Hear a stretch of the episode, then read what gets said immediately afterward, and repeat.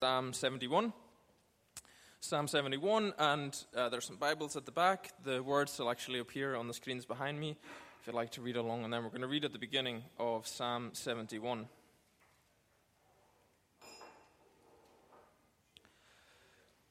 In you, Lord, I have taken refuge. Let me never be put to shame. In your righteousness, rescue me and deliver me. Turn your ear to me and save me. Be my rock of refuge to which I can always go. Give the command to save me, for you are my rock and my fortress. Deliver me, my God, from the hand of the wicked, from the grasp of those who are evil and cruel. For you have been my hope, sovereign Lord, my confidence since my youth. From my birth I have relied on you. You brought me forth from my mother's womb. I will ever praise you. I have become a sign to many. You are my strong refuge. My mouth is filled with your praise, declaring your splendor all day long. Do not cast me away when I am old. Do not forsake me when my strength is gone. For my enemies speak against me. Those who wait to kill me conspire together. They say, God has forsaken him. Pursue him and seize him, for no one will rescue him. Do not be far from me, my God. Come quickly, God, to help me. May my accusers perish in shame. May those who want to harm me be covered with scorn and disgrace. As for me, I shall always have hope. I will praise you more and more. My mouth will tell of your righteous deeds, of your saving acts all day long, though I know not how to relate them all. I will come and proclaim your mighty acts, sovereign Lord. I will proclaim your righteous deeds, yours alone.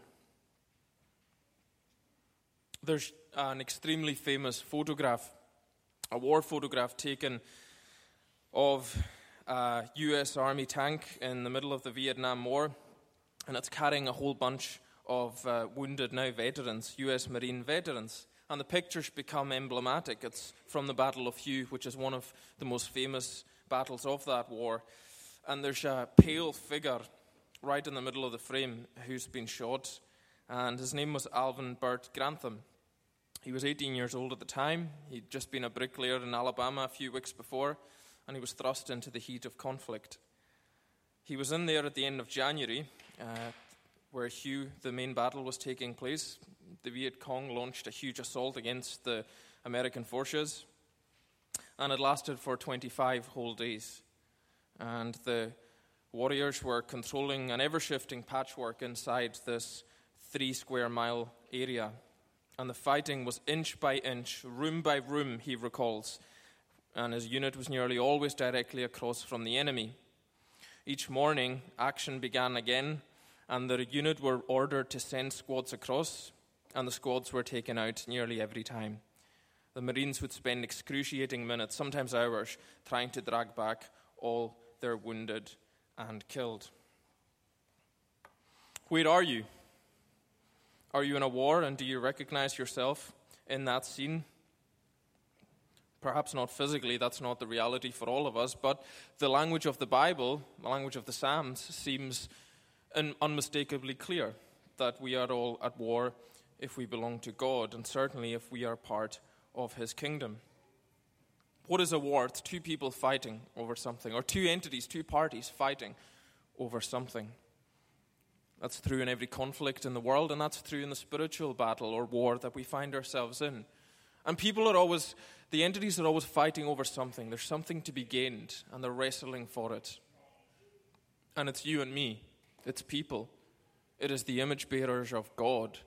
That is the whole point. That's the reason that we find ourselves embattled, because we are God's workmanship, his masterpiece that we find in Genesis 1. And then Genesis 3, everything goes horribly wrong, and there's another influence, and it's coming to try and tear away us, God's people, his creation. And there's the equal and opposite dangers that we explained in the video on thinking of this warfare. We can see everything as warfare. We can overinterpret every circumstance in our lives as being overtly uh, combatant and overly spiritual. And we can have an obsession with the spirit realm, and that usually doesn't lead to much balance in life. Or uh, what's probably been more the temptation in our society ever since the 1700s has been well, that stuff's for more backward people, maybe in the Amazon jungle or in Africa somewhere. We are much more uh, evolved and rational than that. And that's a complete danger, too. That is perhaps more of a danger because you're utterly ignorant to the reality of spiritual war. So we want to find a biblical balance. And the reason the Psalms are so good for that is because they express every facet of what it is to be human, and particularly what it is to be human when you're caught in the middle of this battle that is going on in the world all around you, and you are trying to follow God and be a part of His kingdom and represent Him, and there's difficulty and there's war. Uh, many theologians have called the Psalms God's prayer book. And when we're thinking about war and thinking about prayer, it's actually an eminently helpful place to go. So we're in Psalm 71.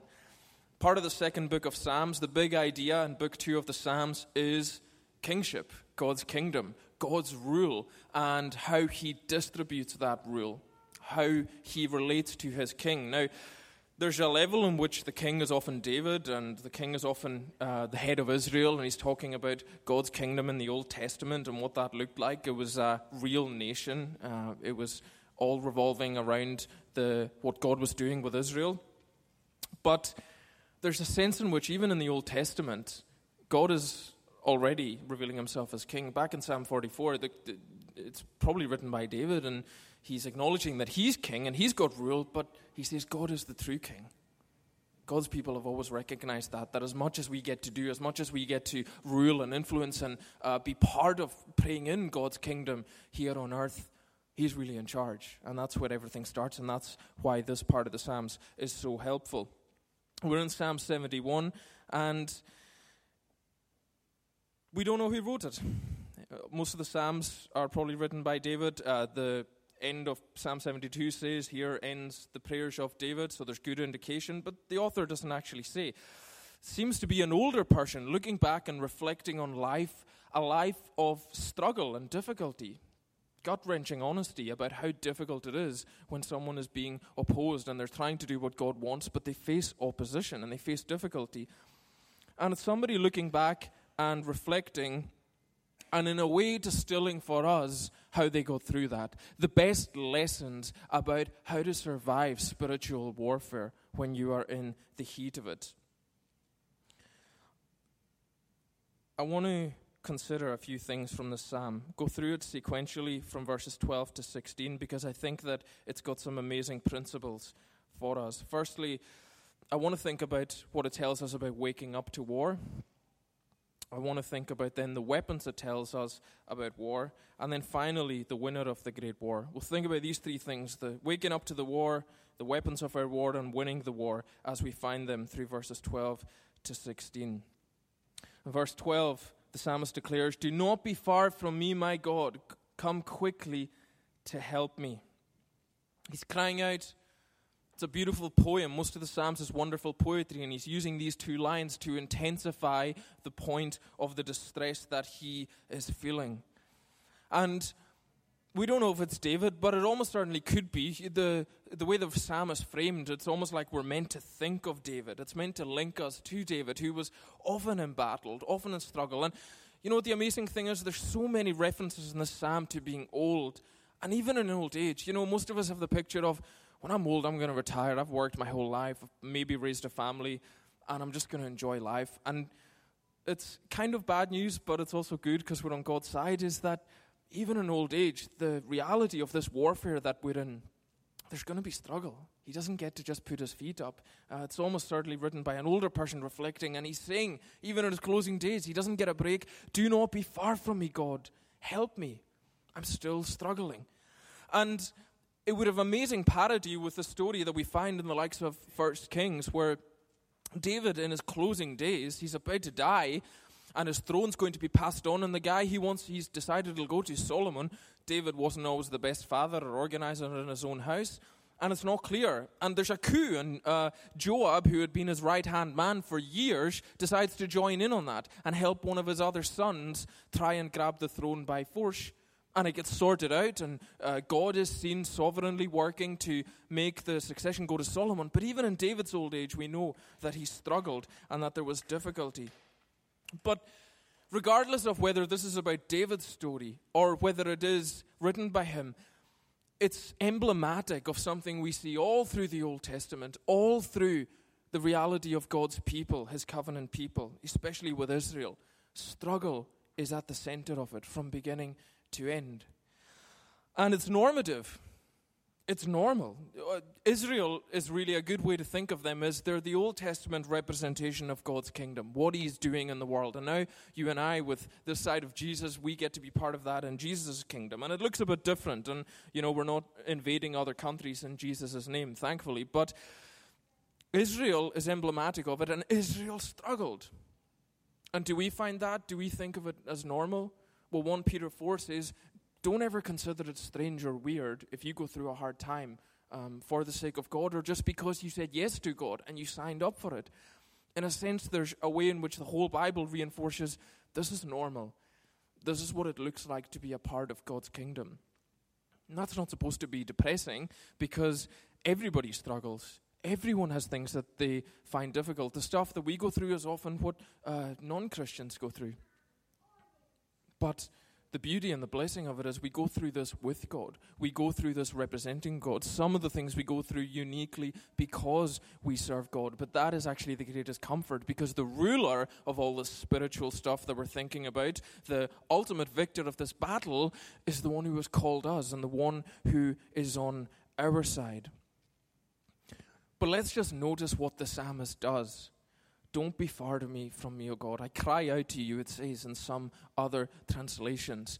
The best thing that we can do is cry out to God when we realize, we look around, we see the fact that it's Vietnam. We see that the world is a complete mess. Maybe there's some weeks where it hits us all of a sudden that we are in a bit of a mess, or people whom we know, our loved ones, their lives are a mess waking up to the fact that this is a reality. We're in a war and we need God's help in every single situation.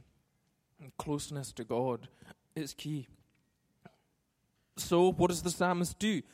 Well, the first weapon we see is that they intercede. They ask God to do some stuff. They express a hope in God by praying to Him, something that is important. May, in verse 13, my accusers perish in shame. May those who want to harm me be covered with disgrace. The New American Standard Bible renders this Let those who are adversaries of my soul be ashamed and consumed. Again, uh, if we really want to ground this in the experience of the writers, David had plenty of people who accused him of things that were not the case and weren't true.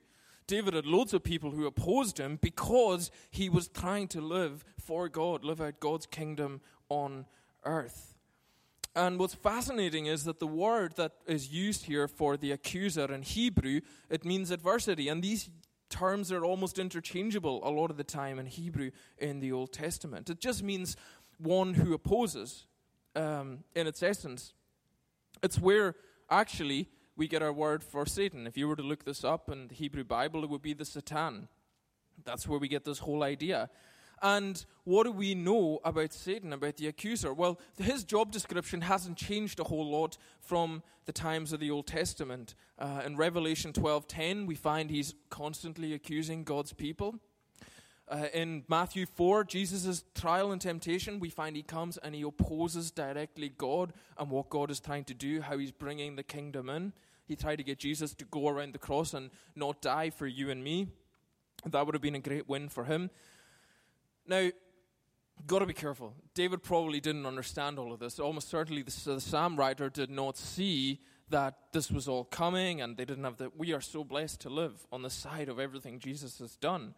So he didn't have a full picture of even the, the one who rules this evil realm, the one who's always opposing God's people, being one central, uh, fairly powerful being.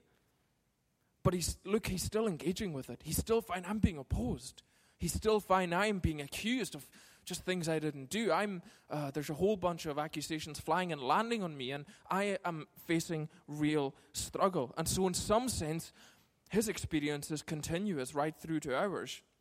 Although we might know, be able to fill in a few more of the blanks of uh, who Satan is. And sometimes it is our own missteps our own mistakes, things we've done wrong ourselves that actually feed into this. He's talking about being accused. Well, David didn't always get it right. David was accused, and sometimes that was justified in, in a way. Warfare can be a mix when we're being accused and opposed of uh, outright lies, blatant lies, complete opposition just for who we are, but it can be sometimes complicated and mixed in with the fact that we don't always get it right. You and I know what it is that um, we're sinners and we need help and we are not. We've not always kept God's law. And that's kind of the difficult thing about it. It might be hard to work out, you know, where does one start and where does the other begin? But he prays. Look at the confidence of what he prays. May my accusers be put to shame. The psalmist wanted vindication and justice. How does that work when we know that, well, we've been in the wrong sometimes too? This is where we're so lucky to have Jesus. He's justified you, He's cleansed you, He's forgiven you. You are free.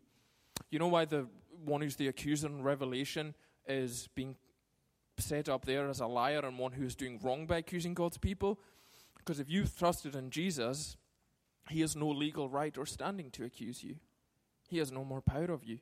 Colossians, He has delivered us from the power of darkness forever. And so, in this sense, we can pray with the psalmist May my accusers be put to shame to open shame. Isn't that a bit harsh? I don't think so. And the Bible doesn't think so. Because if we think of where the root of anybody who accuses God's people, the opposing God and his rule and his kingdom here in the world, where that comes from, it's dark, it's demonic, and they're on the losing side. Revelation 20:10, the devil who had fooled them will be thrown into the lake of burning fire with sulfur, and the wild animal and the false preacher are already there. They're symbolically others who have helped join in the kingdom of evil. They'll be punished day and night forever. So, when we're talking about the defeat and the destruction of God's enemies, we need to be at least as harsh as the Bible itself is. And that's actually good news because we're talking about pure, unmitigated evil. You know, the genocide that we hate to see on the news, uh, the horrific crimes that are committed against children and vulnerable people, and all that stuff that we decry in our world, and even the stuff that we see in Glasgow that is wrong and that is unjust. We're talking about the Father, the source, the, the very lifeblood of all that evil, and it being judged and delivered. And friends, you and I, if we trust in Jesus, we get to pray with the psalmist, May my accusers be put to shame. Because we get to be free. We get to stand under God. He is our guy. He protects us. He delivers us. And then his enemies are our enemies. And it is a great hope for you and me that that evil will be quashed and quenched and dealt with forever. In fact, it makes us unique as Christians, the worldview and the hope that we have, because every other worldview, every other philosophy, everything else, they try and do something with the evil and the injustice in the world. They try and get a category for it, or maybe they try and be really stoic and go, well, it's just about having inner peace. No, we need justice. We all have this thing in our heart where we're longing for justice. If you've ever been wronged, if you've ever seen wrong, you want justice. And the answer that we get in Scripture is there is an evil accuser, a father of all this injustice and evil. And justice is coming. And that is one of our great hope, one of our greatest hopes with all of this. So we intercede, we cry out we cry out to God for that justice to come. Your kingdom come. That includes a judgment for evil. And then, secondly, in verse 14, in terms of weapons, we see praise and thanksgiving. As for me, I shall always have hope. I will praise you more and more. In the thick of it, the psalmist has lived a long life, and as we thought about towards the end, this battle is still raging. But he has a continual hope. And God's people have a continual hope. The word that he uses for I will hope in you or I will praise you, it has a sense of sometimes I think we can look at characters in the Bible or we can pull moral lessons out of the Psalms and go, see, you just need to hope in God. You just need to hope in God all the time. And you might be thinking, well, what about the days I'm really struggling with that? What about the days I, I can't be bothered praying or hoping and the energy's a bit depleted to do all of this? The Hebrew word has a, actually a sense of it could be doing something all the time, but it can also be remembering to do something and coming back to it. okay, I didn't do it today or I didn't do it the day before or that was a really bad week. But when you look at the story and the arc of my life and where I'm going, I'm hoping in God.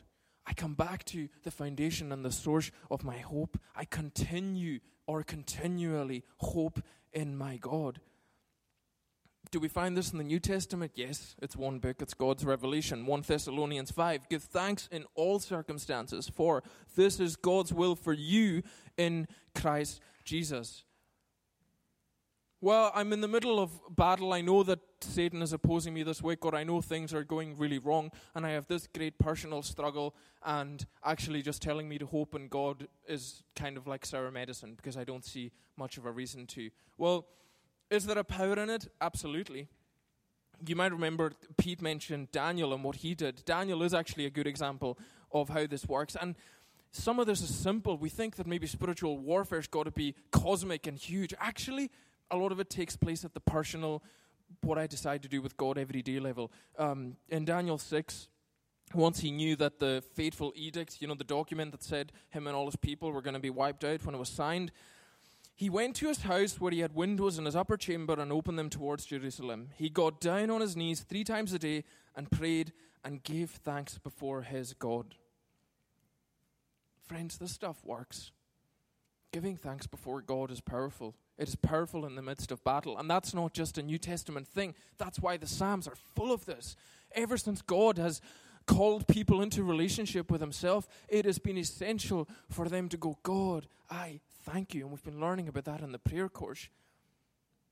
Why is it so powerful? I don't fully know, but I know it does work. And many of us who have been on the road for any kind of length of time know really works when you thank God for stuff, even when you don't feel like thanking Him, or even when you feel like you don't have much to thank Him for. Start simple, start small. God, thank you for the breath in my lungs today. That oxygen, every molecule of it is a gift from His hand. God, thank you that I know you, that I know your name. Lots of people don't. God, thank you for the clothes on my back and the food that I have, or whatever mercies that have been extended to me today. And I think this is so powerful because think about where we are. We're in war. There are two teams. There is only two teams. There's God's kingdom and his rule, and there's whatever opposes that. And we know enough from the Bible to know we are being watched. I don't mean to freak anybody out. I know it's coming up to Halloween, but we we are being watched. The bad guys, the bad team, the bad spiritual forces, they do look to God's people, sometimes to oppose them, sometimes, you know, to see where we might be tripped up. Think of what you're doing when you're thanking God. You're going, I'm not intimidated.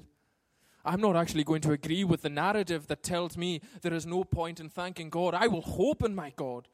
And for anybody who's watching and anybody who sees my life, I will show them that I'm not going to throw in the towel and I'm not going to give up on God because I had a bad day, week, or month. Colin read it uh, for the psalm for us earlier. David and the psalmist had enemies who were just waiting for them to turn back and say, Yep, this God is powerless. This is a pointless exercise. He can't deliver me. Thanking God is the complete opposite spirit for that. Thanking God is the complete opposite spirit from everything we learn in the world today. In a world that tells you, go get this, make yourself into something and into that, and amass for yourself as much as you possibly can, be a self made man, and you display to the heavenly host and to anybody who's watching, actually, I'm thanking God. Actually, I'm having gratitude, even though I'm not getting stuff, even though I seem to be getting nothing but trial and difficulty, and I'm knowing opposition. I'm thanking God. And the very practice of that humbles us and helps us to be centered and know we're not the center of the universe. And even our battle today, as bad as it might be, isn't actually the center of the universe and definitely isn't the end story and isn't the final verdict on my life. God is, and God will be, because I belong to Him. So I'm thanking Him. Thanking and praising God has a power to it.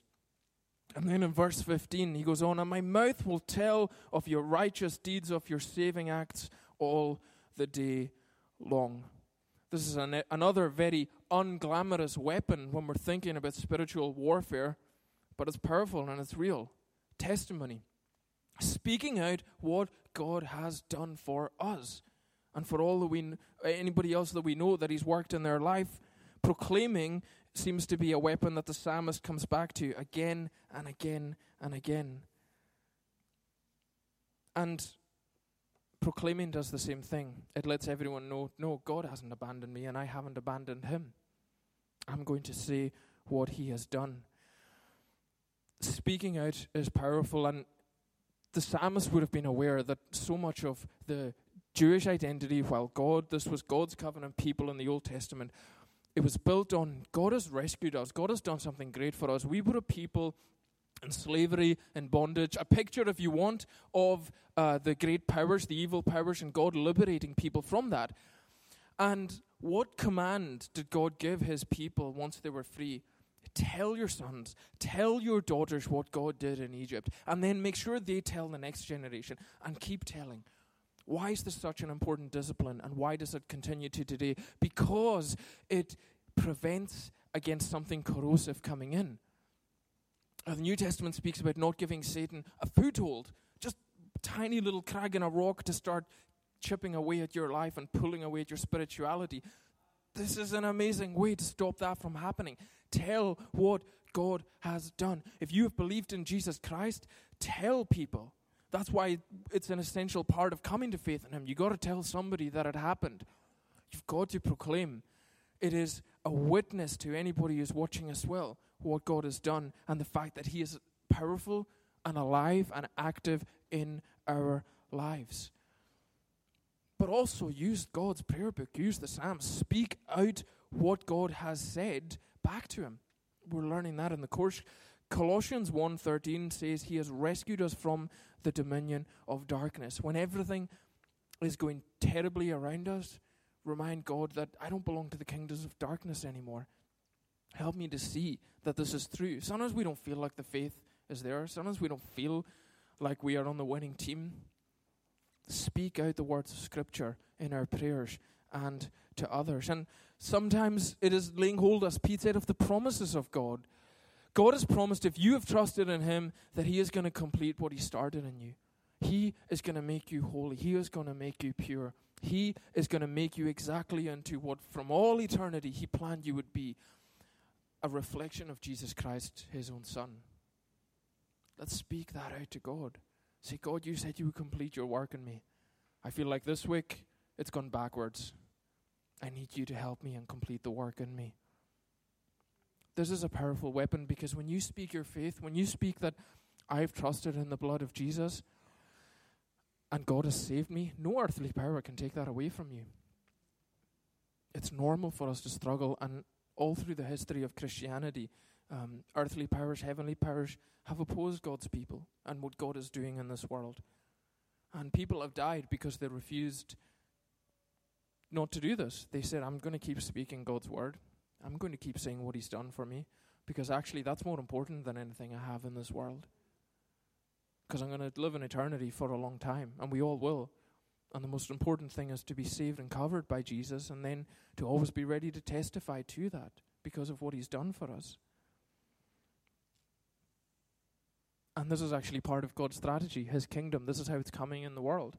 Revelation 12:11. They triumphed, that's the saints, you and me who are saved by God. They triumphed over him, that's the great enemy, by the blood of the lamb, Jesus saving us, and by the word of their testimony.